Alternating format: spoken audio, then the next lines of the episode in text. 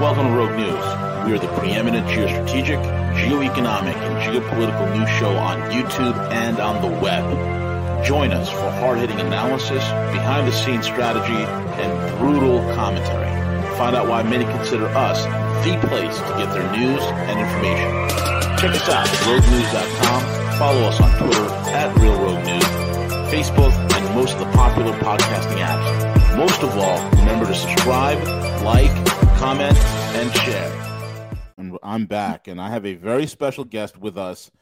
Uh, he's the one and only Andrei Martyanov. Now, folks, if you've been following Rogue News, you've been following all the broadcasts we've been doing for the last several, several months. You've heard me mention this man. You heard me mention his book, Losing Military Supremacy. I've beaten the heads out of many of you guys, telling you guys, get this on Audible, get the physical copy, get his two other latest books also, because it is a really good masterclass on the geopolitical, on the geostrategic of what is happening. Andrei Martyanov is a former Soviet officer. Uh, he is currently a United States citizen living in the United States. He has worked in aerospace, uh, and he has an incredible grasp because he, ha- he he has that scientific, that engineering background plus the military background. He's he has a strong grasp of what is happening militarily, what is happening economically, what is happening geostrategically within Eastern Europe, specifically Russia, and, and especially now with the conflict with uh, with Ukraine and everything else. So, without further ado, Andrei, it is a pleasure to have you on. Love that you are here. Um, thank you for being on. Well, thank you for having me, and I'm really humbled with your introduction. But thank you; it's my pleasure to be here. And folks, by the way, the links are in the description box for all three of those books and his blog, Smoothie. Uh, uh, what's the blog again? Smoothie X. Smoothie X12. At, Smoothie X12. Uh, yeah, it's an old uh, attempt, like 15 year old attempt for me trying to get on some website to comment. Sure. And uh, it's ended up that I failed pretty much every single attempt to log in or create the new um, um, login because the old names were taken. So I said, okay, what's how about smoothie? Was taken. how about smoothie X? Well, was taken too. Well, then smoothie X12. Wow, free. There we go. You know? Excellent.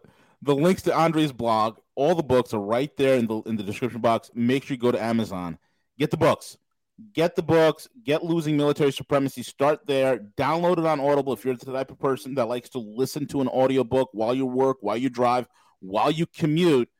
I tell you right now, the narration is incredible. He has an Emmy Award winning narrator that did it, that did the narration of the book. Fantastic. So, without further ado, Andrei, there's a lot going on. And we are witnessing not only the end of of of of, of the of the unipolar world. And in 2014, I, I wrote an article when this whole entire Maidan coup happened, and we had the mad cookie woman, Victoria Nuland, out there passing cookies in the Maidan Square. You know, one Yeah. of the things I wrote about is Ukraine is where the dollar goes to die. And this is remarkable to see where we are. So, on there's a lot to unpack here. I think it was uh, Lenin who said there are decades where nothing's happens, and then there are weeks where decades happen, and we are living in that time. you were prescient actually while uh, saying this in 2014 and this was one of the main reasons i started my blog before that i was just you know i wrote article for here and there some comments and then this happens and when uh, i understood uh, in 2014 that and especially after the uh, several cauldrons uh, armed forces of ukraine have been uh, enveloped in the ldnr donbass republics this is when uh, i decided okay time to go online and explain. And already then i wrote yeah that's the end of the united states as we know. Yeah. basically you know i concur with your conclusions. And it was clear that at this stage russians turned on this um, famous cultural thing which is called russians do not surrender Mm. because for the first time united states was directly not implicated by directly involved in killing ethnic russians right.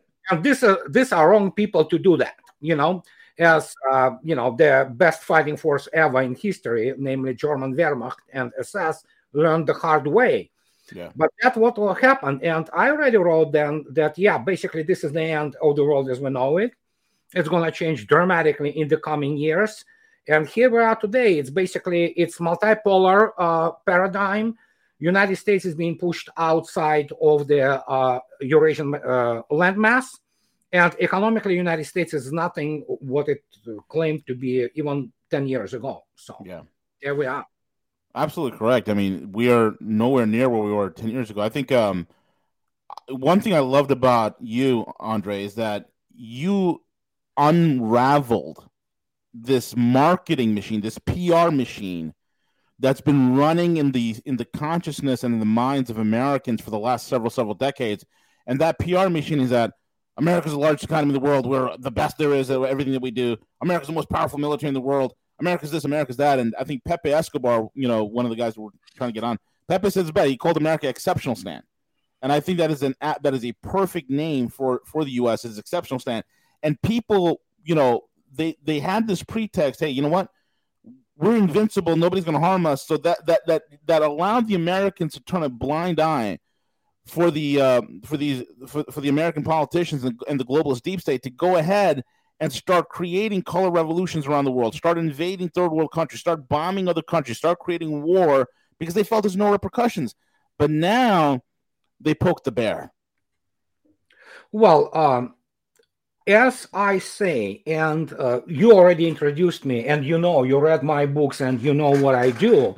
And I deal with the geopolitics, obviously, in a larger sense, despite the fact that I do not consider geopolitics as it was conceived by Halford Mackinder, you know, and this just geographic pivot of the history and all that. It's pseudoscience, it's not real science. But Correct. what we understand today under the modern geopolitics, and that the term we use today, it's the combined field of study which covers so much broader, including the physical economy and uh, including the uh, military power and geopolitical balance, power balance.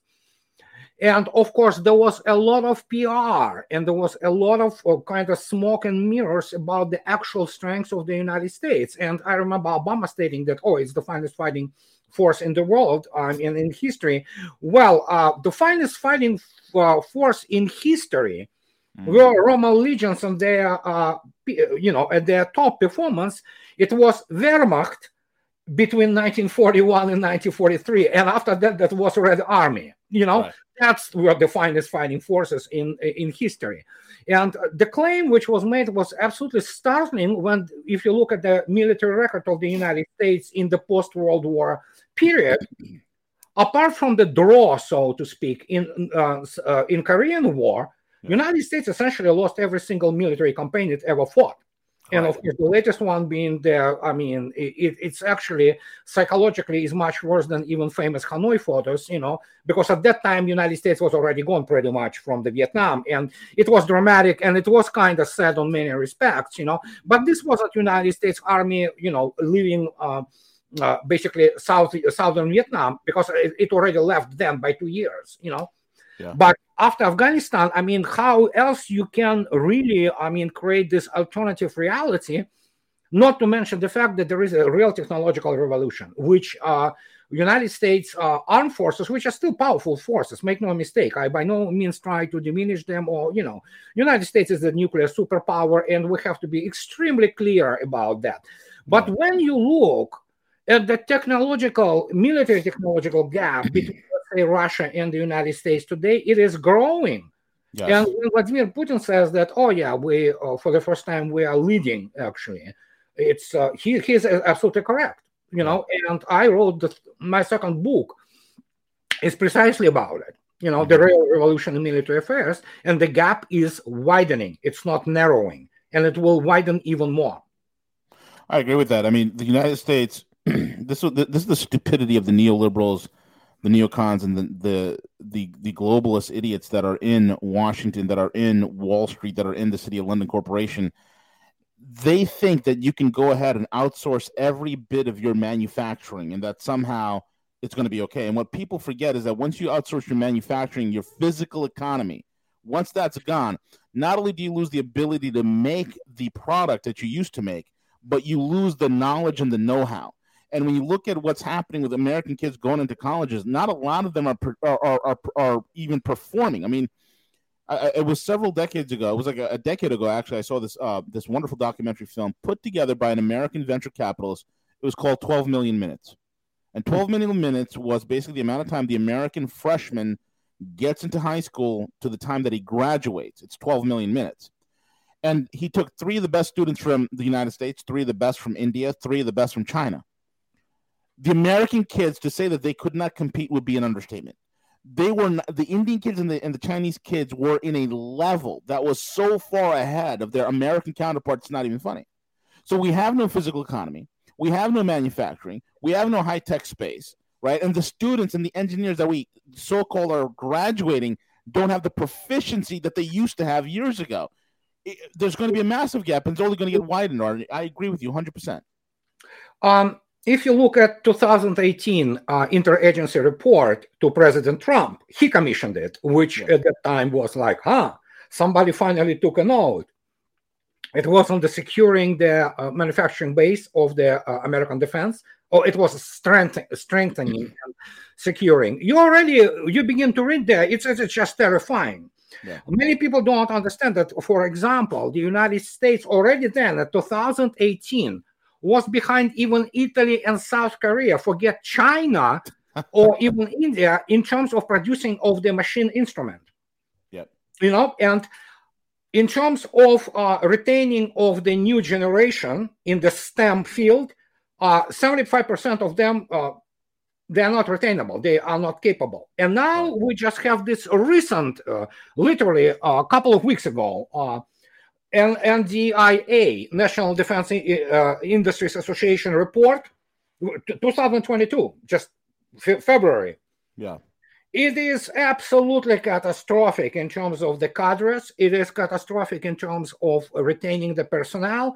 And with it, you're absolutely right. Know how goes then what is known as tribal knowledge, the industry experience which is maintained through generation to generation, it's gone pretty much. And I've been on record for many years now. Today, United States cannot even design and build a new generation tank.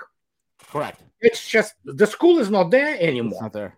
It's not there. It's not there. It's gone. I mean, it's like uh, wow. And you know, I remember when we moved to the United States. Uh, you know, close to mid '90s. Uh, it was totally different country. Definitely, it was very obviously confident, and there was a lot of true uh, industrial and manufacturing expertise to go around. Sure. It's not the case anymore. It's just right. there, and part of it we have to look at the American schools which are primarily for indoctrination and STEM, especially such subject, which doesn't exist really as a separate one in the most places, as physics is literally not taught. It, they taught it under the generic uh, title of science, and it's just basically random scientific facts. No, that's Don't all it is. Systemic knowledge.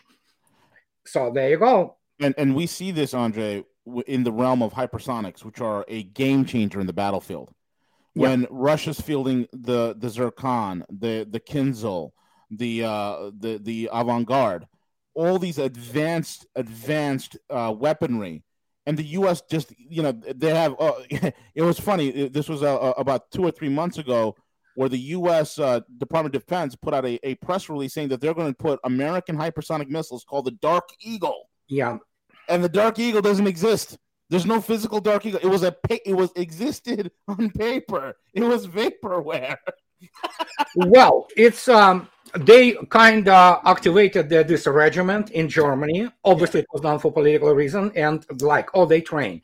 Well, Dark Eagle will be most likely it's some kind of the enlarged SM3 booster, you know, with yeah. some kind of glider stuck on it and nobody really knows what is exactly uh, going to be the speed of it. And make no mistake, United States will eventually uh, place some kind of hypersonics uh, of this nature in Europe, and that is inevitable. United States still retains degree of expertise, engineering expertise, you know. And it used to be uh, United States used to be the uh, you know aerospace uh, powerhouse, you know.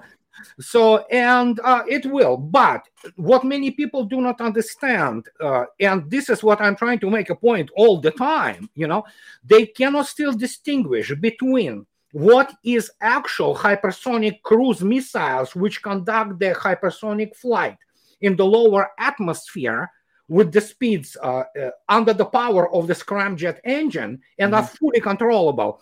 And those gliders, which are not powered, they are called gliders for a reason. Sure. United States is somewhere near, yeah, I don't know, next couple of years, probably getting some kind of results with the glider on the mm-hmm. operational you know uh, levels such as this dark eagle thing whatever that is going to be. But in terms of um, cruise missiles especially anti-shipping cruise missiles united states is no it's not even in the same universe. And i have to uh, introduce here a very interesting historical fact and that was uh, regarding the what is called the one of fundamental principles of warfare and military strategies and doctrine. It's adapting to the uh, uh, uh current situation and technologically, especially technologically and strategically. And uh, legendary uh, chief of naval operation, Elmo Zumwalt, Admiral mm-hmm. Elmo Zumwalt, who was the chief of operation 1970 1974. Yep. Uh, remarkable man, absolutely amazing. One of the best, finest officers ever. Absolutely, and genius. Uh, absolutely genius, intellectual man, and uh, who studied, for example, Soviets and who studied Sergei Gorshkov, you know, in depth.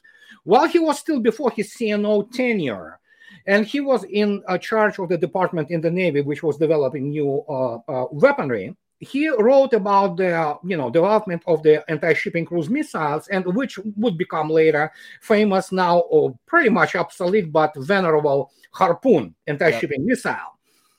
And he wrote it through the internal system informational system to to then cno and uh, Rickover got also that. And of course the famous uh, trade union of the aircraft carriers guys you know got it. And what he got in uh, in return was the message from CNO that sure continue with this missile but make sure its range no longer no larger than the 50 miles. Right. because obviously aircraft area trade union so to speak quote unquote as he calls it didn't want any kind of missiles because it was undermining its main uh, you know mission. And of course the old perks which come with the mission being the core and the main striking force. Well guess what United States still uses today Harpoon yeah. as its main uh, anti-shipping missile. It's obsolete. It's relatively short range, 240 kilometers, and it is Mach 0.0A. It is subsonic and an easy target for the modern, modern, I underscore it, real modern air defense systems. Well, Russia already from 70s was uh, fielding their like absolutely staggering uh, variety of the supersonic and high supersonic uh, missile, anti-shipping missiles like with the, artificial intellect. And now today you have what? You have Zircon with the official range of Zircon has been revealed uh, three days ago, I believe, or four. Wow. I don't know about it. Uh, it's um, 1500 kilometers. Yeah, 1500. Beyond the reach of any kind of uh, carrier battle group, and uh, it's not interceptable. And of course, there is Kinzhal and there is other things. And Russia still fields a lot of uh, supersonic weapons, such as uh, uh, um, Onyx. You know, yeah. these are weapons which, yeah, you have issues with intercepting them, really. So that's what it is. And yeah, and missiles are not just that, there are, obviously comes issue of the targeting, of the strategic uh, and operational recon, which is, and many people forget, uh, Russians were first into space. Evidently, right. people kind of like lose this perspective, and Russia has its own very respectable satellite constellation there, which does all the job needed for the targeting and uh, basically control and recon. Absolutely. Andrei, moving to Ukraine. Now you've yeah. been talking about Ukraine before the Russian invasion. You've you've cited it. You've been talking about it. You've been writing about it. You've been saying this is going to be a hot point. At some point, there's going to be some sort of action taken, and, and here we are. Where do you want to begin unpacking this craziness that is Ukraine? Uh, there are some of the audience members that understand what the Maidan coup was, but if you could take us from the Maidan coup to who Zelensky was, a, a person who said he's going to run for, because based on peace. A person who ran his campaign speaking Russian. Yeah. what happened to there? And let's let's go through this whole entire thing, and then we could, uh, after you you unpack Ukraine, we can discuss further where things go from here with all the craziness. Go ahead, Andrei. Um, Zelensky is a clown. and I mean literally. He is a comedian. Yes. A man who has absolutely zero qualifications to run uh, 7-Eleven store or paid, you know, public restroom in yeah. some third world country, let alone uh, trying to handle the uh, Ukraine, which is essentially ungovernable. But the history of the question is very simple, uh, and uh, it has to be understood. In 2014, when the United States and uh, its European allies, especially Germany, persevered, they were unleashing this color revolution, so quote unquote, with the Victoria Nuland uh, feeding those uh, you know cookies to Maidan people in Ukraine. Right. The idea was that Russia will, under the stress and threat of sanctions, will not do anything about it. Russia did exactly opposite. She took the Crimea back home where it belonged historically, including, of course, main naval base in Sevastopol. And then at some point of time, we have to understand Donbass was kind of an accident. Russians didn't want really Donbass, but obviously, uh, when the population kind of rose up, took up the arms. So there you go. You have also this Donbass issue, and um, Donbass became kind of the Russian responsibility in many respects, mm-hmm. especially because of the significant pro-Russian sentiment there in 2014. But idea for the United States and for the neocons and for all people who were creating this mayhem was that Russians will think that you know you can bait them into Ukraine. Yeah. It was very, very disappointing for them when Russia didn't appear in the on the war. Russians simply didn't go there, you know? Right, right. And since then, for eight years, United States, in a different manner, different ways, were trying to drop Ukraine on Russia, both as the resource drainer and hoping that ah they're sort of like russian people and russians have to take care of this you know basically black hole in the middle of europe while in the same time trying to obtain, so to speak, the casus belli to literally, you know, uh, beat into utter submission the European vassals or, you know, NATO vassals in Europe. Yeah. Well, for eight years, Russia was doing the Muhammad Ali type thing, you know, uh, just the rope getting yeah. getting involved into Ukraine, you know, just you know, uh, and then let's obviously now we know this for a fact because documents have been released by russian defense ministry that uh, ukraine was ready to attack on march. And yes. what is known is you know and he said you know if you know that the fight is inevitable strike first. So russia yet again as was with the crimea forestalled the invasion and forestalled this uh, uh, tremendous increase in the shelling of the uh, civilians in Donbass but instead of defending just LDNR, Donbass republics, as again Washington and all kind of State Department and all those quote unquote strategists were hoping for, Russia went for the jugular and decided, okay, we're gonna demilitarize the whole damn country, you know, and mm. that's what is happening right now. And it will be eventually, well, VSU, Armed Forces of Ukraine, are pretty much destroyed right now. They do not exist as a force. It's basically several cauldrons which will be which are being reduced as I talk. Uh, we are talking here, and it will be denazified. And after that, uh, who knows what's going to be happening in this respect? But um, as you can see yourself, um, all those sanctions and everything. Well, Russia was ready. It, it, it she had eight years to prepare, yes. and she did. I have the uh, the documents pulled up uh, from the Russian ministry uh, let me see if I could uh, share that screen real quick. Uh, share screen, window. Let me see if I could.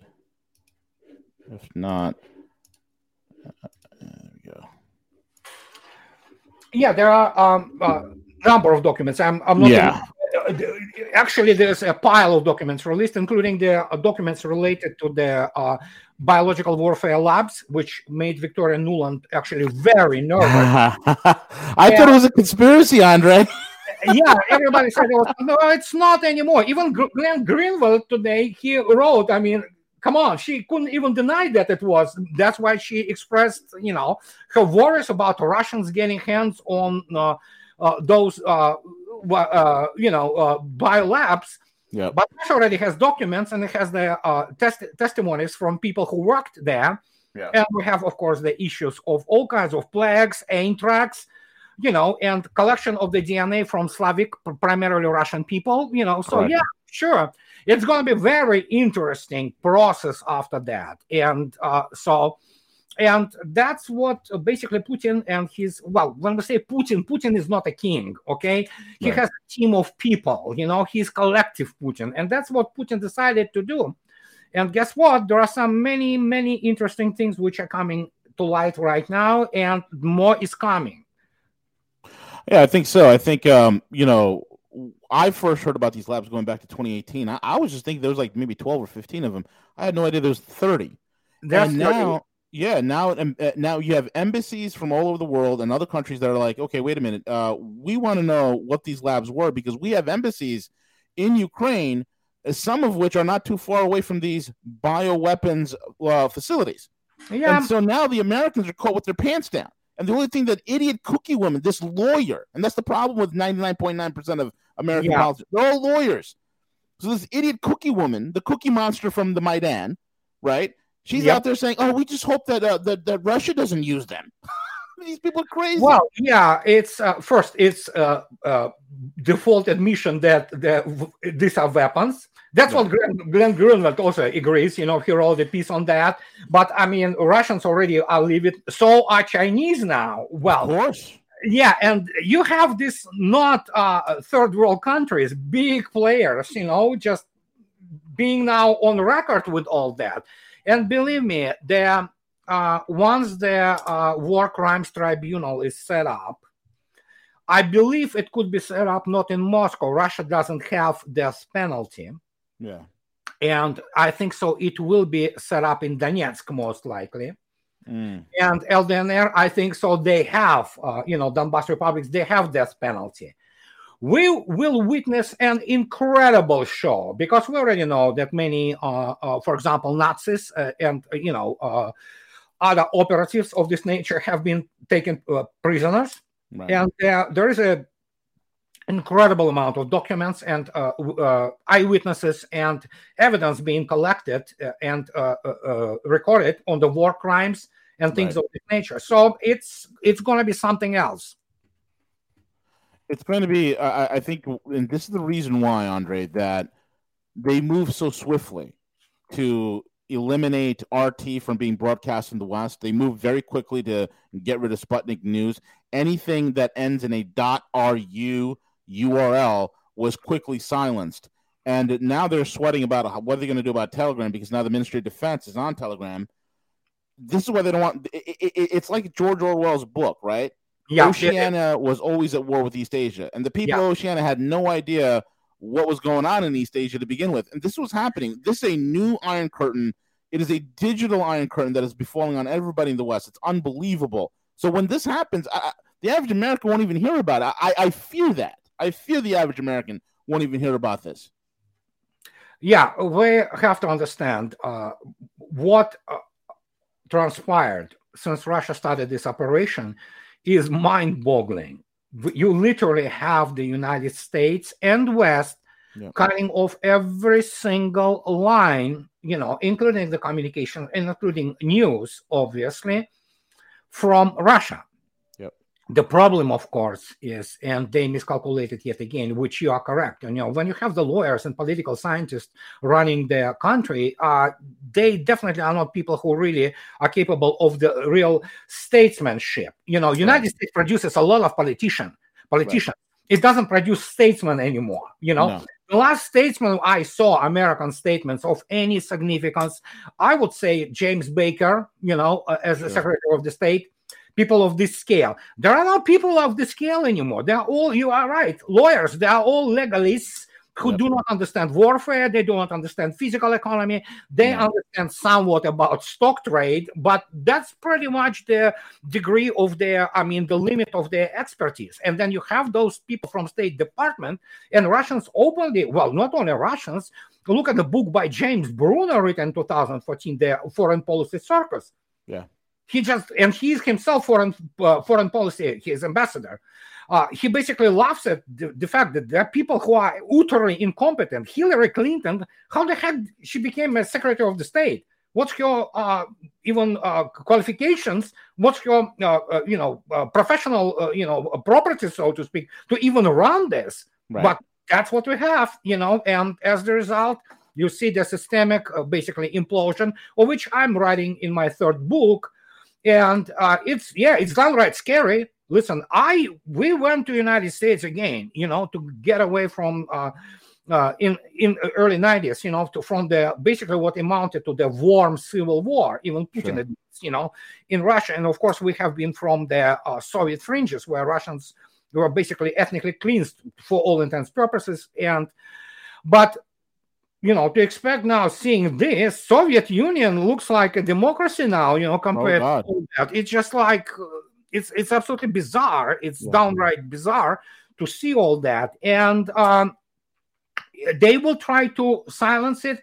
The problem, of course, they will not be able to because uh, unlike in Europe, United States still has constitution, it still has Bill of Rights, and you know what? It's not easy to completely negate it. It's still kind of a foundational thing, right. and that's what difference uh, Americans from, let's say, Western Europeans.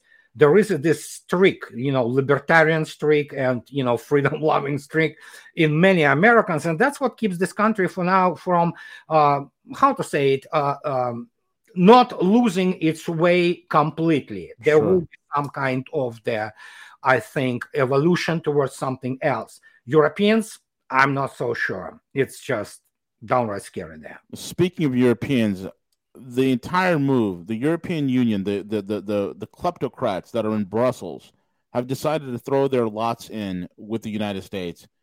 And they are in a world of hurt, Andrei. They're in a world of hurt. Energy commodity prices. Europe is entering into a dark age. It's unbelievable.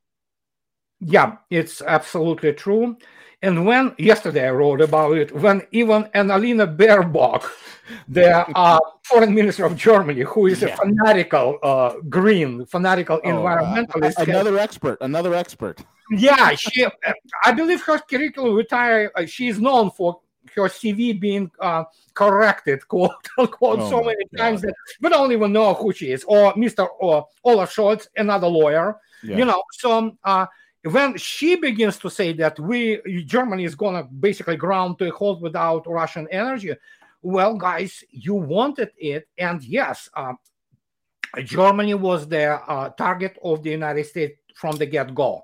You destroy Germany, Germany's manufacturing, and its heavily export dependent economy, which is highly energy inefficient because they, their energy costs in Germany are one of the highest in the world. Actually, right. it's the second highest in the world. It's ridiculous. Right. It's three times higher than in the United States and four times higher than in Russia. Right. And um, when you kill uh, German manufacturing, hey, you suddenly can have a Europe for the lunch and you open the market for America's whatever America still produces. How about cars? yeah. Yeah. So and um, that's what happens. And uh, they were warned for years. And any anybody who has any you know half a brain and IQ above room temperature, they saw it that United States will eat Europe for lunch. Mm. It's going to be the continuation of the agony you die today for me to live to, uh, today and die tomorrow. You know that's what's going is going is happening right now. Now this b- bunch of the guys who smacked all those you know sanctions of course as usual they didn't calculate uh, consequences and blowback they never do. They always they forecast never, in a vacuum. Yeah they never do. And now what you see i mean hey uh, mr Novak the minister of uh, energy in russia two days ago was pretty nonchalant he said, "Oh, you want uh, three hundred dollar a barrel uh, oil? Well, you will have it. That's fine." And sure. now Russia says we can shut down not just Nord Stream two, which is buried. We can shut down Nord Stream one, guys, if you want to. Right. No problem. You know, and that's uh, what is really shocking for them. And I understand there will be a huge issue with not only that, but with fertilizers. And that's Russia, a big issue. Oh, gigantic, gigantic. And there, I heard they're like 20 or 25 percent capacity in terms of fertilizer for the next growing season. and the urea uh, fertilizer, urea-based fertilizers, have gone from two hundred fifty dollars per ton to close to nine hundred dollars per ton. Yeah, it's an exponential jump. It's incredible. Yeah, and uh, don't forget that uh, Russia and Belarus, which is integrating really heavily in into yeah. Russian economy right now, right? Uh, they are responsible for forty percent of the fertilizers in the world. Yeah, yeah. Well, you know, you have uh, the United States. Look how funny this is, right? Yeah. So the, the the the U.S. idiots, the morons that run this country, told the Europeans, "Listen, ditch the Russian gas, buy LNG from us." Okay, fine. We're gonna buy LNG from you. Where are you going to ship it from? I will ship it by boat. It's going to be twice as expensive, but don't worry, we, we, we'll take care of you. Now, when the chips are on the table, you have these idiots in the U.S. calling up Nicolas Maduro, whom they've never acknowledged as president for the last several years because it's Juan Guaido. Juan Guaido. They didn't call Juan. I guess Juan didn't get the memo. They're calling Venezuela, begging them for energy. They're calling Iran. They're calling Saudi Arabia. They're calling Qatar. Nobody's picking up these idiots' call. This is incredible. Um, again, listen, uh, Michael Hudson, uh, yeah. a couple days is on the record, like, I knew we were going to implode, like, but to do it so fast. and uh, now Maduro, Maduro can demand, and he probably will just remove the all goddamn sanctions, get our, you know, assets back to us, yeah, then uh, you know Venezuela will probably provide you with some you know heavy uh, you know uh, crude, which right. is fine. Right. The problem, of course, United States is not competitor in any way on the market in terms of uh, natural gas, even right. LNG. And guess what? A huge part of this LNG, which will be delivered, quote unquote, to Europe, will be not American LNG. It will be Russian LNG bought on the spot, you know, and delivered as the freedom molecules. I mean, it's uh, again, if it would have been sad, it would have been hilarious. You know, I don't even know how to put uh, intro video music in my videos on YouTube anymore. As going back to this yakety yak saxophone from Benny Hill's show, it's like you know, uh, I don't even know how to even view this anymore. Yeah, if not oh. people dying in Ukraine, that would have been hilarious. You know, yeah, their uh, their incompetence is of the scale. It's and, unbelievable. Yeah, and when they call uh, Saudis and United Arab Emirates, and you're right, they don't even don't want to even talk to Biden for crying it's, out loud, man. I mean, it's just how bad it is. I mean, and uh, yeah, so and you have all those. Uh, Russian experts in the United States, which is another hilarious story. The guys, oh, they're the best. Lawyers. Another lawyers, another group of lawyers. Oh, gosh, or, journalists, or journalists, or people who have the scores to settle with Russia. Yeah, and they continue to produce this. I mean, overwhelming avalanche of BS, and they just say what uh, those you know powers that you want to hear. And as you you might expect, when you uh, your whole life was built around Solzhenitsyn, you know, fiction, or you have the uh, those people like uh, Julia Ioffe or Masha Gessen telling you what is happening in Russia. You are bound to be uh, situationally unaware. You're bound to not know what is going on. But this is what they do. They uh, get this creep. I mean, former uh, foreign minister Andrei Kozyrev, the guy who is, uh, you know, in Russia is not only just hated, he mm-hmm. is considered a treason, you know, and uh, treasonous, uh, you know, jerk. Sure. And guess what? He consults United States. Sure. Why don't you guys find some SS officers who are still alive there? Let them consult you on Russia. You know, you will get all good information you need. You'll have all this picture, alternative reality. Yeah. And when you live in alternative reality, you cannot react properly to anything. No. You cannot have the picture. You can't. You don't have this um, as I uh, constantly use uh, Colonel Boyd, you know, uh, uh, cycle OODA, you know, orient, observe, decide, act. When you don't have those two OOs properly, you know, you decide wrong and you act, you act, you fail. And it's just that's what's happening. It's just one, you know, exponential failure, basically. And exactly.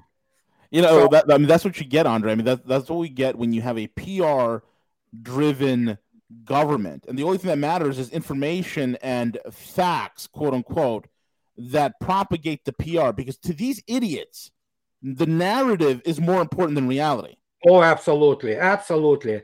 If you look at the uh, most uh, U.S. mainstream journalists, so to speak, for goodness sake, I mean, those people who don't have any practical life skills, they graduated some uh, public communications or journalism schools, and they literally, I mean, they don't know what hits them. You know, they just repeat the same BS over and over again. And uh, basically, it becomes this enclosed loop where they, you know, this echo chamber, they reinforce each other they're in a completely vicious circle because they cannot break it. They don't have intellect and don't have the skills to do that.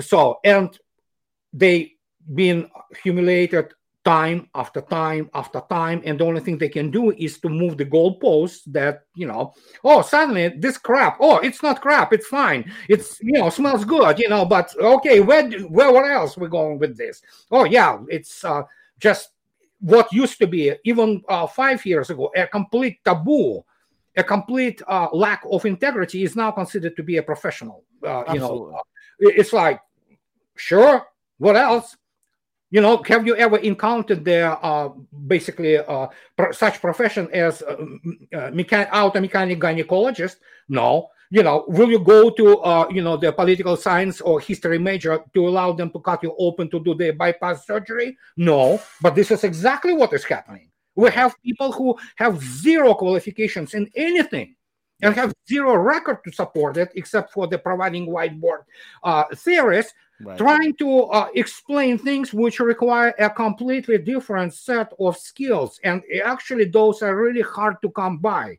But you need to really work hard. You need to learn hard. You need to have life experiences you know to kind of support and coalesce into some uh, serious life position which allows you to pass more or less competent judgment. They don't have anything no they don't this is why to this very day the idiots who have uh, who've decided to re-engineer america's own gdp numbers which are all fictitious we're the only yeah. country in the world that that counts gdp or uh, gdp expenditure as gdp growth that's like me emptying my bank account and saying, "Hey, honey, we got richer. I spent all my money on on frivolous bullshit."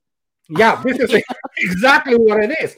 And again, well, people, that's what when people don't understand. Uh, uh, I was, I did it like uh, three years ago. I wrote a piece on about GDP, and uh, I showed for comparison.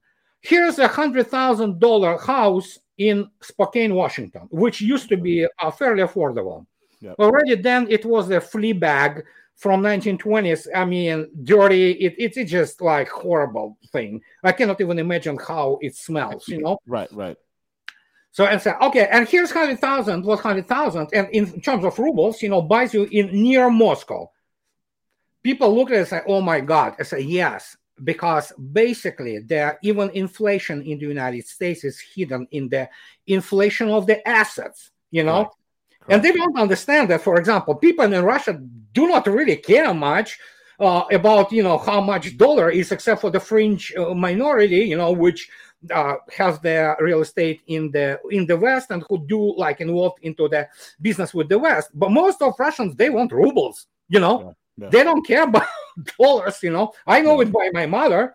You know, she changed all her dollars to rubles and put them into the, you know, savings account for a good percentage, you know and uh, that is why they they cannot grasp it because the only framework they know is the free trade orthodoxy.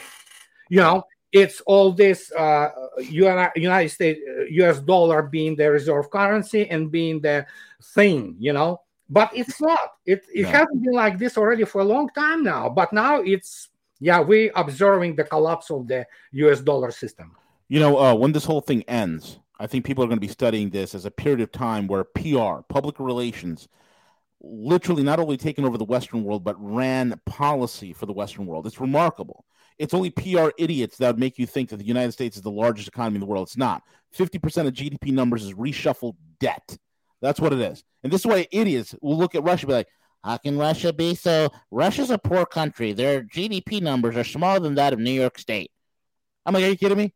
I mean, uh, you said it best, man. I mean, uh, Germany cannot even create a fighter jet, okay, from nose to tip of tail, start to finish, an advanced fighter jet, but Russia can. Germany cannot create an advanced nuclear submarine from start to finish, but Russia can. Germany cannot create a sp- international space station and have it up in the air in the next three to four years with the most advanced technology, but Russia can. Germany cannot create hypersonic missiles. Then again, neither can the United States, but Russia can. But they want you to think that Russia's the smaller economy. It is preposterous. This is the type of idiot thinking and programming that gentlemen like yourself and my and me, we're out there trying to fight and try to unravel and make the Americans think, listen, you've been lied to for the last 50 years. Wake up. Uh, you nailed it, man. And a point is, I also created a small table about the physical economy. Many people don't know Russia produces the same amount of steel as the United States. Mm-hmm. The mm-hmm. same amount of steel. Russia produces more aluminum than the United States. In terms of energy, actual million uh, uh, tons of oil equivalent, Russia produces about half that of the United States. And we begin to look at it. Russian commercial shipbuilding, it dwarfs that of the United States. It There's no comparison. People just uh, do not really understand what they're talking about. And fact is, they don't understand that Russia fully restored and independent aerospace, commercial aerospace industry. I'm not talking about uh, military aerospace, which was always strong, even you know, in 1990s, in the times of real bad times for Russia. So, yeah.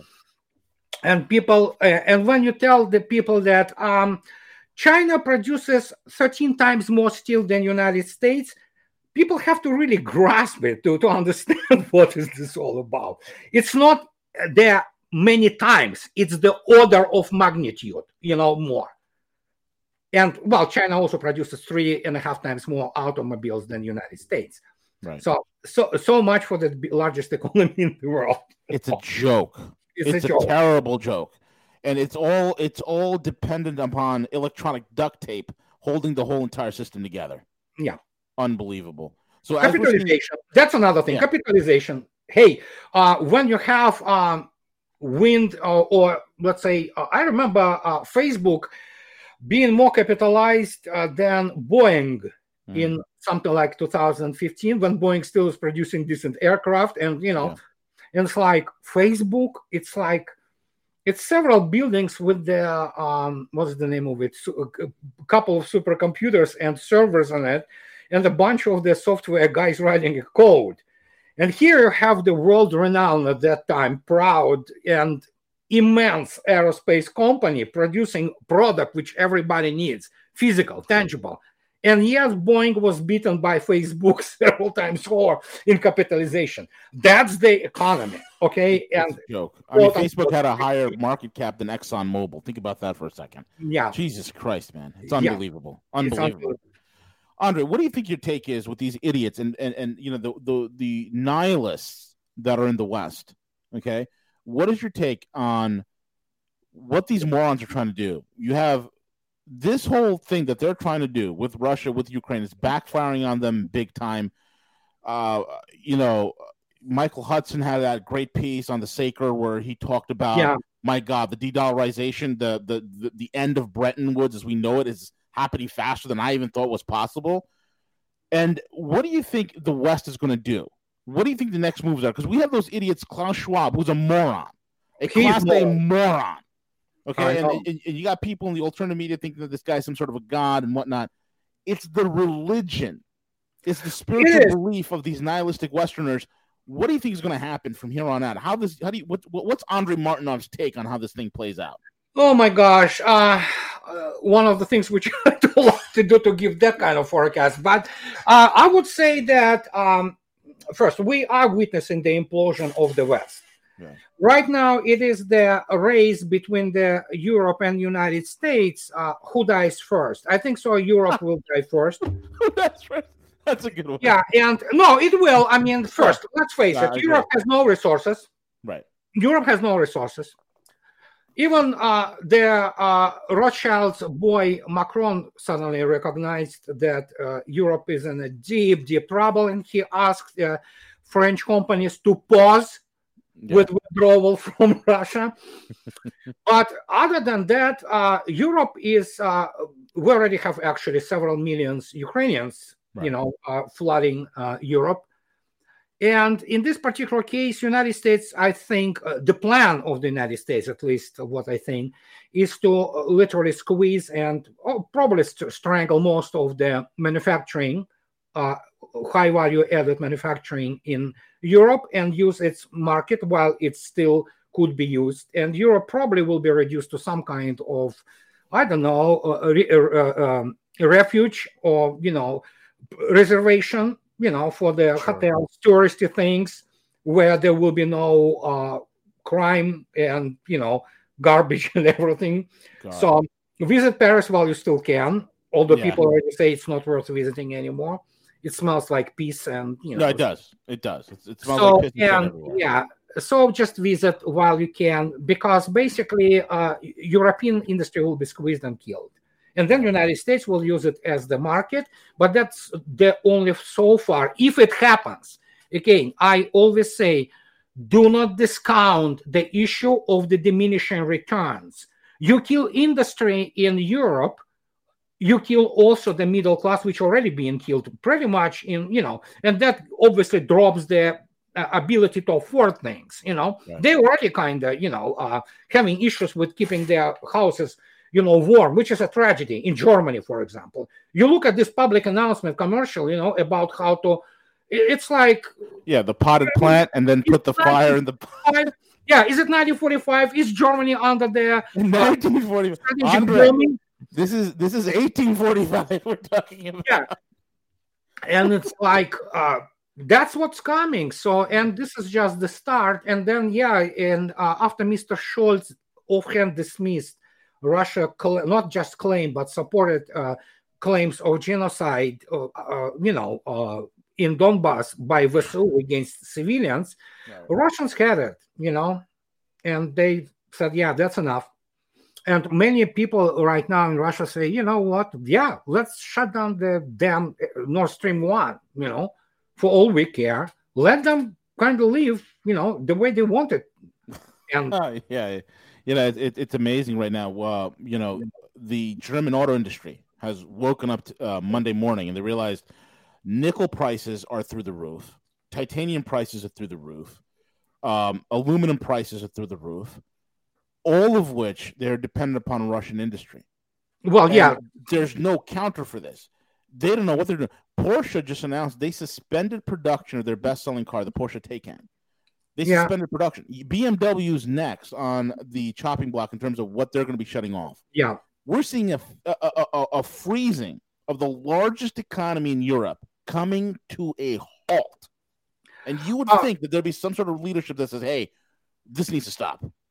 They cannot stop it for a number of political reasons because and again if you look at the bundestag it's a bunch of basically morons there most of, of them. course. lawyers. Yeah and um but then it's not all uh, uh, italy right now is shutting down it's pretty much every paper mill. They cannot produce paper you know uh, which is a strategic resource.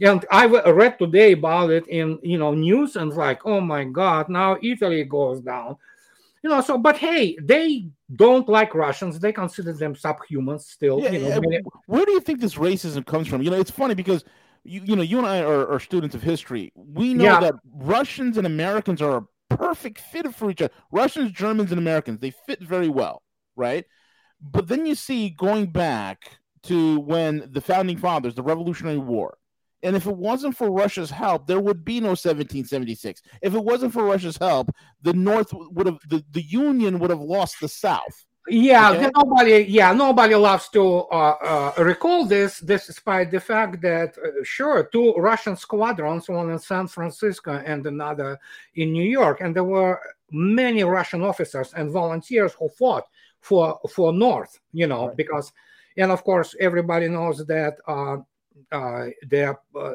Emancipation Proclamation came after the actions by the 12th Ohio Regiment, headed by none other than one Basil Turchin. Uh, Southerns hate the guy because he kind of burned Athens at that time, his uh, regiment, but obviously it was the response of killing the patrols by the 12th Ohio during the Civil War. And he was a Russian officer. He graduated uh, general staff, and so you know, and he became the basically you know uh, the American officer for Youngs. And after this situation with the Athens, his wife, who was American, by the way, and she uh, addressed uh, President Lincoln. And when he got acquainted with the case of Ivan Basil Turchin, who became Major General of uh, Union, guess what? That was the major, fa- not main, it was the main factor which drove him to publish, you know, the Emancipation Proclamation when he recognized that. So yeah, there's a somewhat Russian, uh, how to say it, uh, um, trace in the um, American history, and uh, Russia and Soviet Union and United States were really great allies, you know, during yeah. the World War II. And but uh, we have to understand, uh, after Stalin uh, persecuted a lot of Trotskyists, you know, and uh, those people who, which are today the core of the globalists, guess where they went? London. They went to the Europe and to the United States, and here you have those people inheriting this. Many of them of Jewish descent, others right. of the Anglo-Saxon descent, right. and they hate Russian gods because basically the uh, for some of them hate for uh, pogroms, grossly uh, actually embellished, uh, exaggerated. There were some yeah. pogroms, no doubt about it, Jewish pogroms, and then of course you have the neocons which constitute the core of the American fo- uh, foreign policy consensus. And they hate Russia, I mean, uh, They hate Russian gods. And that is why when James Clapper says that Russians genetically are like, you know, basically.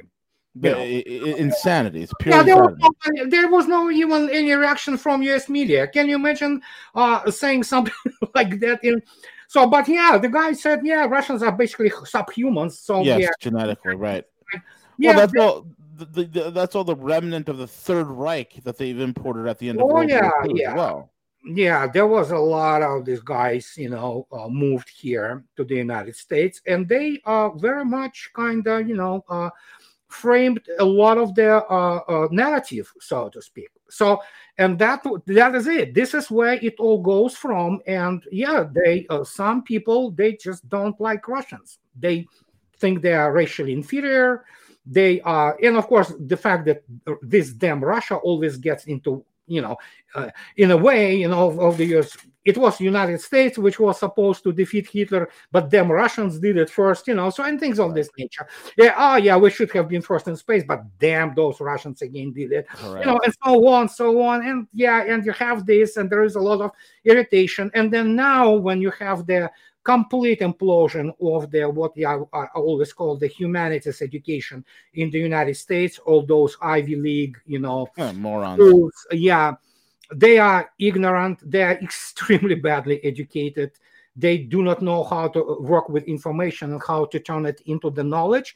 Correct. There you go. You have that, and it. Guess what? Those people are go to political power and to the media and to the, uh, you know, basically what you call intellectuals in the United States. We have currently in the world many countries, and, and I see the split, it's huge. Countries that will not sanction Russia, right? And countries that will. Countries that are the cowards, the vassals. We've seen this with Japan, with South Korea, and whatnot. Recently was said that that the the Washington the that the White House is considering sanctioning India, which is oh yeah hilarious. hilarious. Good luck with that. Good luck with that. Uh, yeah, you have 1.3 billion people. Yep. And uh, Russian uh, Indian relations go back way, way back, right. you know, and uh, essentially they were most of the time friendly, you know, not to mention the fact that um, Indian military, most of its hardware is Russian made. Soviet made or Russian made. And uh, so, but the most stunning thing is the fact that Pakistan, of all places, unequivocally allied itself with Russia. Right. Which is like, wow, who would have thought 20 years ago, you know? Right. And now there is another thing, of course, with uh, China, which already ex- explicitly stated its position. But there's even a meme now in Chinese with the Chinese girl uh, holding Russian candy mm-hmm. and with the right that uh, uh, buying Russian, you are defending China. That's right. Right now, you cannot buy anything Russian made on AliExpress in China. You know why? Sold out. Yeah. Sold out. It's right. they will not report it, but the Chinese support for Russians is overwhelming. It's yeah. like uh, you know, it's difficult to explain. It's like the stream of the posts and messages supporting, and you know, and yeah, they say buy Russian, and guess what? They really bought it, okay, big time. Yeah. So Russians probably going to be feeling at the orders, uh, back orders for a long time. Good. AliExpress has very little of Russian things there because they are all sold out. That's that's amazing. I tell a lot of my clients, I say, hey, you know, go out, get yourself some actual Russian vodka, get yourself some Russian watches. I'm a watch collector, so tell my guys, hey, go get some uh, Vostok watches, some Raketa watches. You know? yeah, yeah, and it's not only that. Russians, of course, uh, many people do not understand that Russia, uh, uh the hydrocarbons, oil, gas, and things of this nature uh, play now uh, not that significant role in Russian budget. Most of Russian export today is non uh, uh, uh, resources. Correct. A lot of this is high value added. Again, the scandal. Just to give you an example, about three months ago, the scandal with the Bundesmarine, sure. German Navy when they recognize that ah all those advanced type 212 uh, submarines they all have russian navigational tactical circuits installed yeah. so it's like yeah i mean you you look even at the same germany. Truckload of german mid to small size airports they use russian uh, navigation and airport uh, management systems. Yeah. You know so people sometimes don't understand what they're dealing with but yeah can uh, you have still have people who think that uh, you know uh, Russia is gas station, but yeah, that's what Obama said. Uh, what, what, what's Russia? Well, Russia's nothing but a country disguised as a gas station. That's what it does. Well, McCain also said that. I mean, they just were repeating it. Uh, country yeah. uh, masquerading as a gas station. That's what Russia is.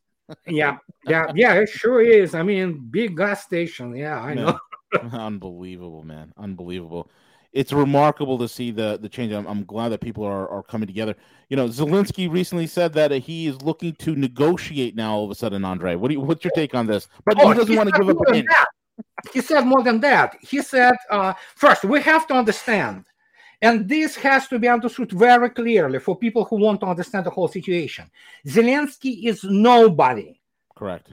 He is nobody. He is a puppet. Right. And when he speaks, he speaks on behalf of the United States. Right. Because Russia's war in Ukraine is not really with Ukraine per se, no. it's with the combined West and the United States.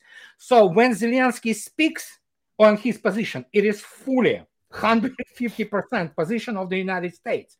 And two days ago, he comes out and suddenly he does this startling, uh, you know, makes this startling admission oh, I cooled down to uh, Ukraine being a NATO member.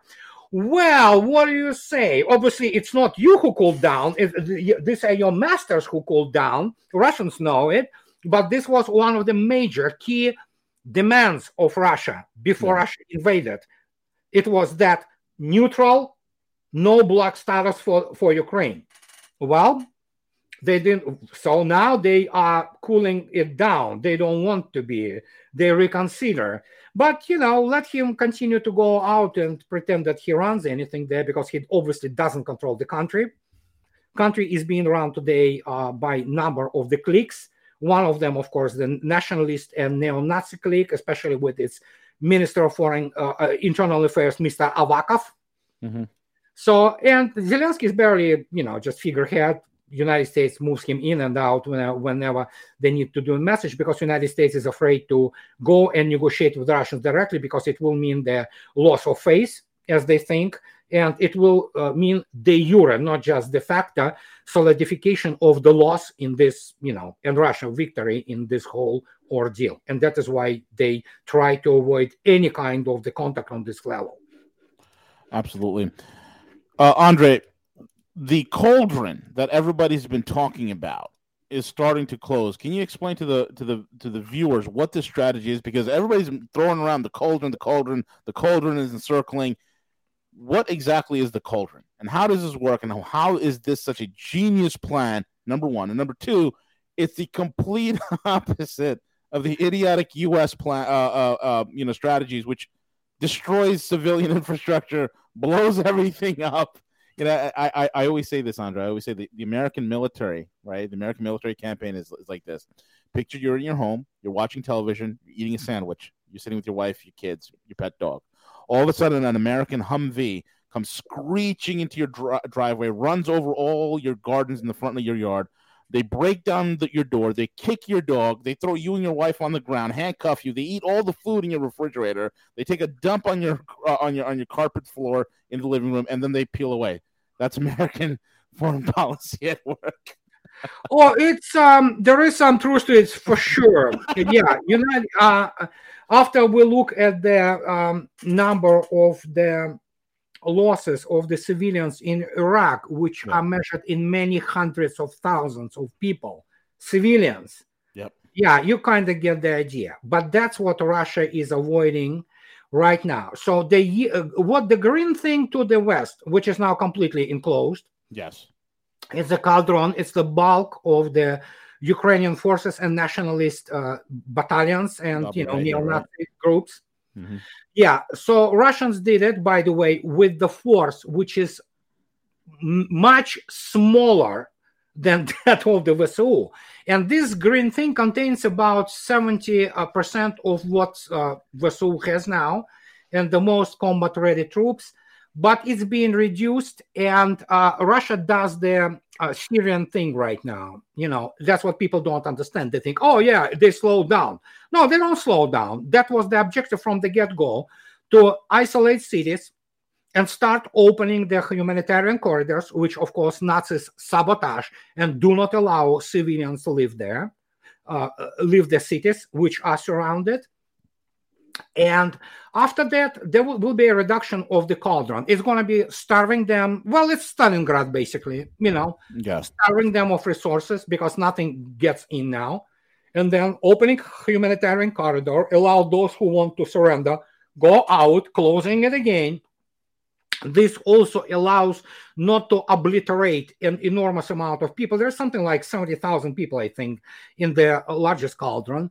Uh, I mean, VSU, I mean, the uh, Ukrainian military and Nazis.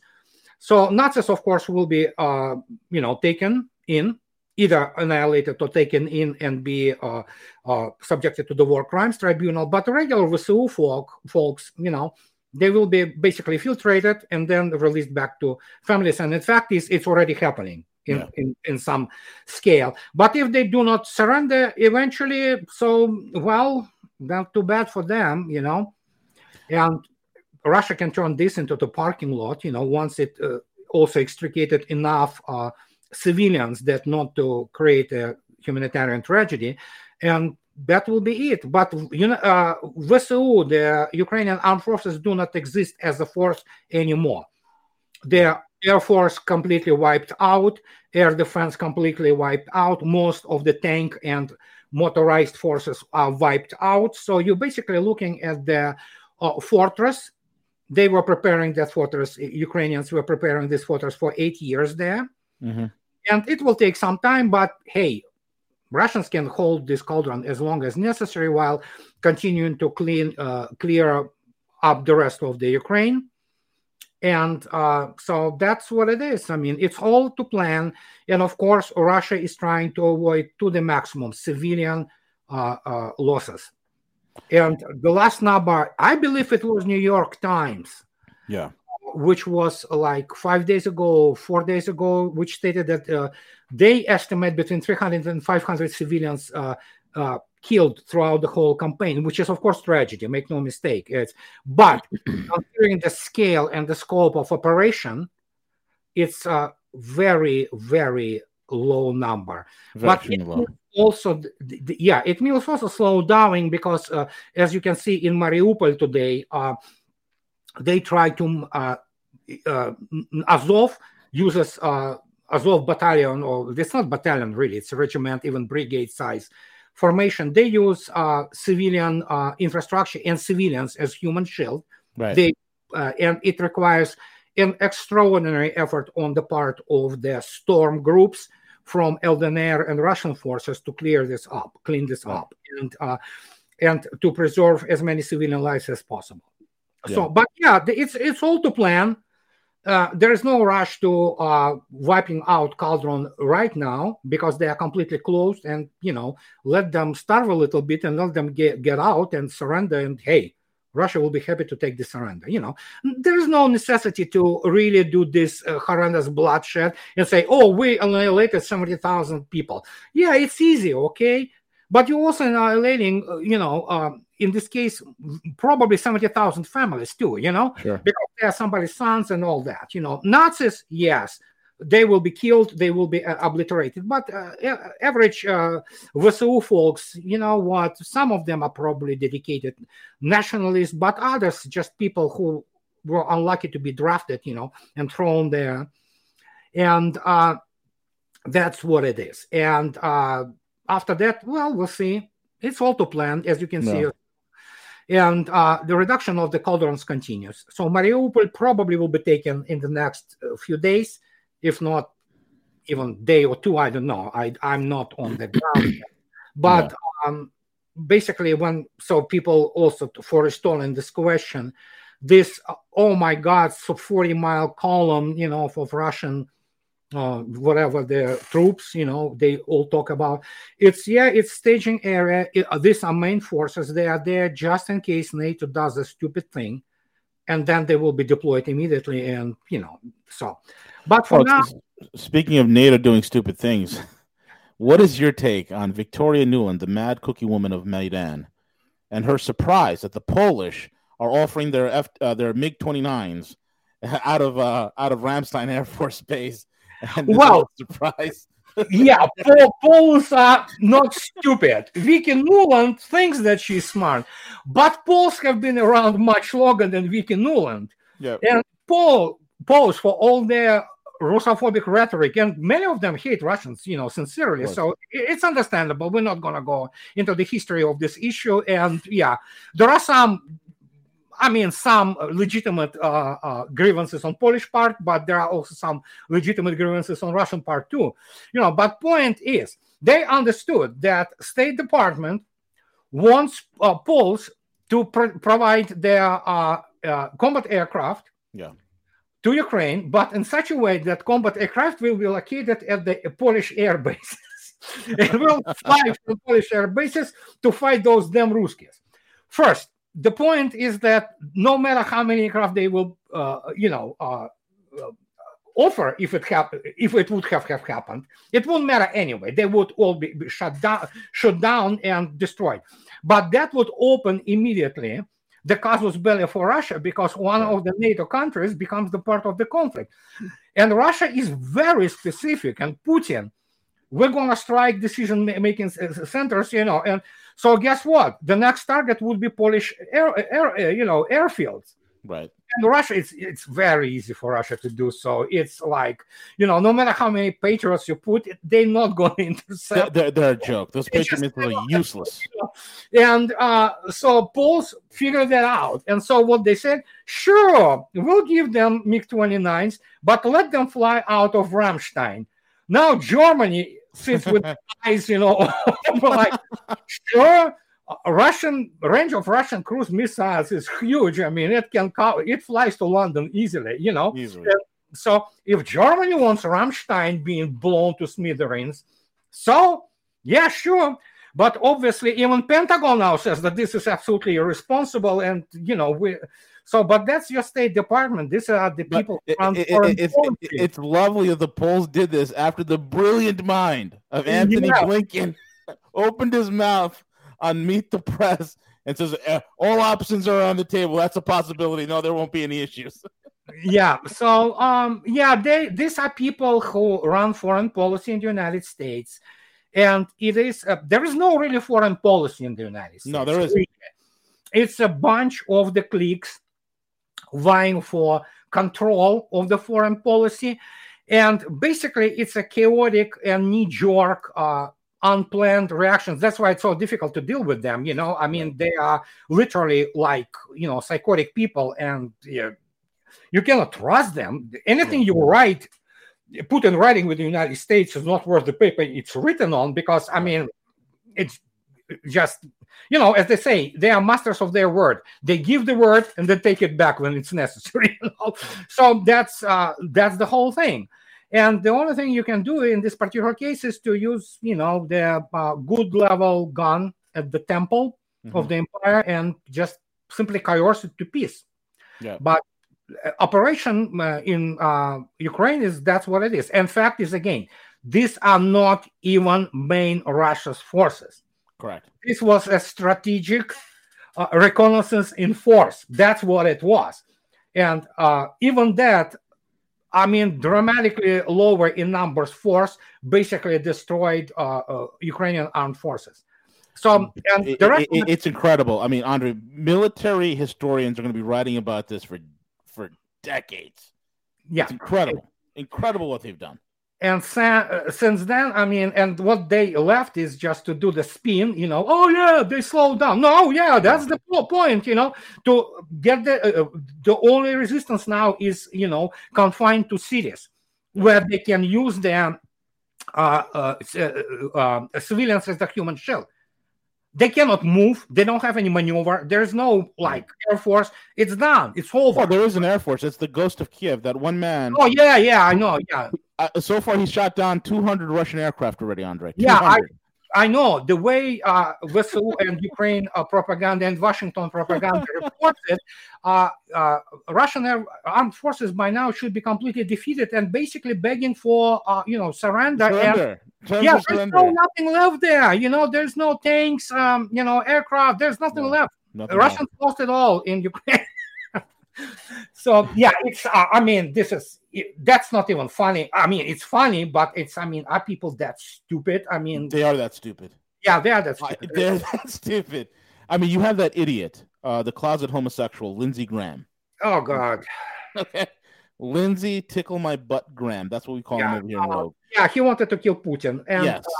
Uh, even um, when his uh, buddies in GOP and even Democratic Party say that, dude, you really went off the rails. Yes. That tells you. Uh, and yeah, he's hysterical because I think so that uh, some, those people who have to uh, the last vestige of any kind of American competence, which is of course uh, Pentagon, the military people, at least part of the American military people, have to live with the reality, you know, because they are the ones who will have to die if something goes really bananas, you know. Right. So, and they get to those uh, closed briefings I don't think so. Those briefings are really rosy for those who attend them because if they say the real situation on the ground, and yeah, so and what you have, yeah, you have this PR battle, alternative reality, you know, yeah, Ghost of Kiev or whatever, the shooting down. uh They also have the Shark of Kiev, 57s, you know, and uh, you know, basically fooling all those S 400s and Pantsirs, you know, and sure. yeah, it's just sure. We we also have the um I don't know if you've seen this, but the um let me see if I can find it over here. Yes, the the uh the shark of Kiev.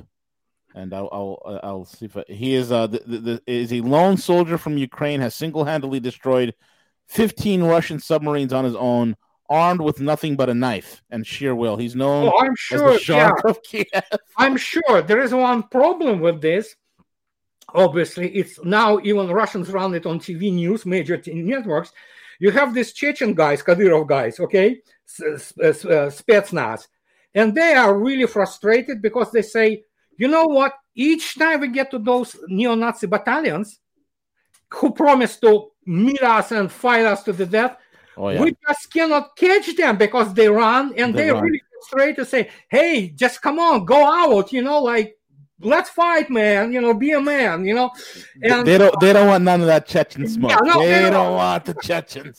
yeah. So Kadyrov also frustrated because he said, "What the hell, man? I mean, where those people who threatened, you know, Russians and us and all that?" Let them go out and fight. Come on, we just right. do it like one on one if you want to. You know, no, right. no luck. You know, just for some reason they um they see Russian SSO, you know, forces of special operations, be them Chechen Russians or whoever they. So they just run. You know, so yeah, yeah it it is. Well, that's what it is. You know, they are primarily now in the cities. So. Absolutely. We'll see what's going to happen with Odessa and Nikolaev. I don't know. Uh, I, I have no or firm data and i'm not the guy who sits and just basically speculates i prefer to work on the facts Yeah. And uh, I certainly can speculate, but uh, I would be doing a very big uh, disservice to people who read me, and uh, you know, killing my reputation, which is hardly earned. You know, you know, uh, uh, earned with the hard work. That it will say, oh yeah, you know what, it's going to happen this way in the next. Listen, it's uh, not what I do.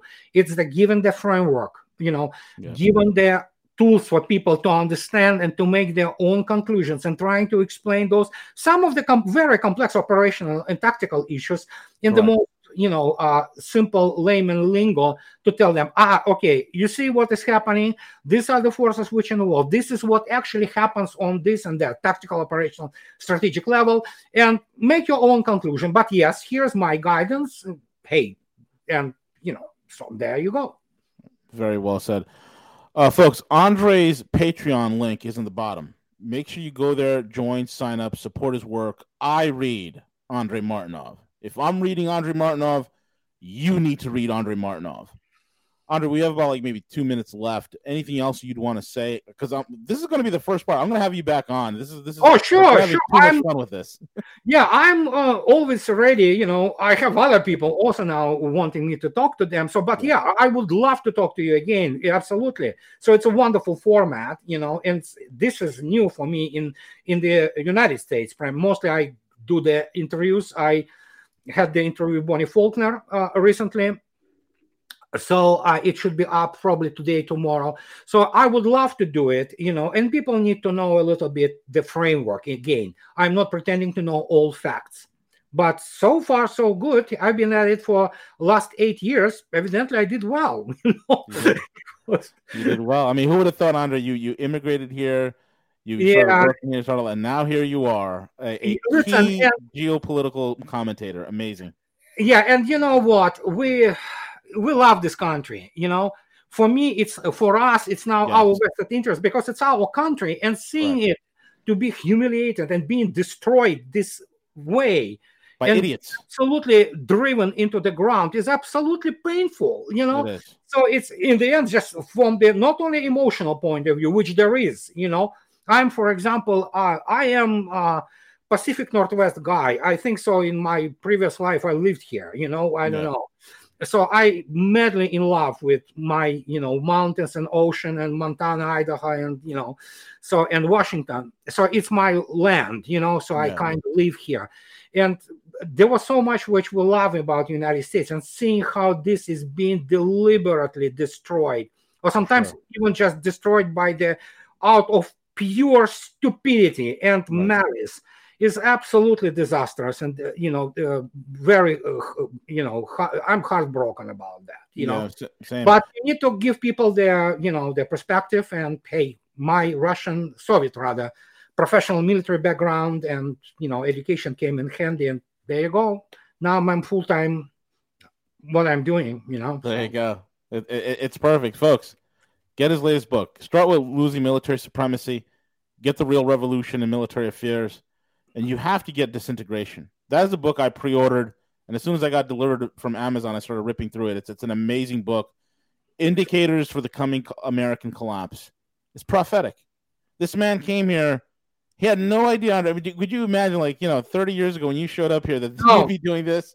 No, you'd be a main commentator on what's going on. It's amazing. No, I yeah, it's a kind of big cultural change for me. You know, I was we just wanted to live our American dream, you know, just I worked, you know, my wife works, and you know, so and and then this and uh, oh my gosh, and as the Chinese say, you know, God forbids you from living in the interesting times, and my God will live in interesting times. It's uh, unbelievable. There are there are decades where nothing happens, and yeah, where decades happen, my friend. We're living it. Bigger than Soviet Union collapse, really. Actually, Absolutely. what is happening right now. Well, my hope is, uh, look, I think, um, I hope that, that we are able to win this country back. And when we win this country back, there has to be a lot of changes. We got to purge Washington, D.C., term limits, age limits.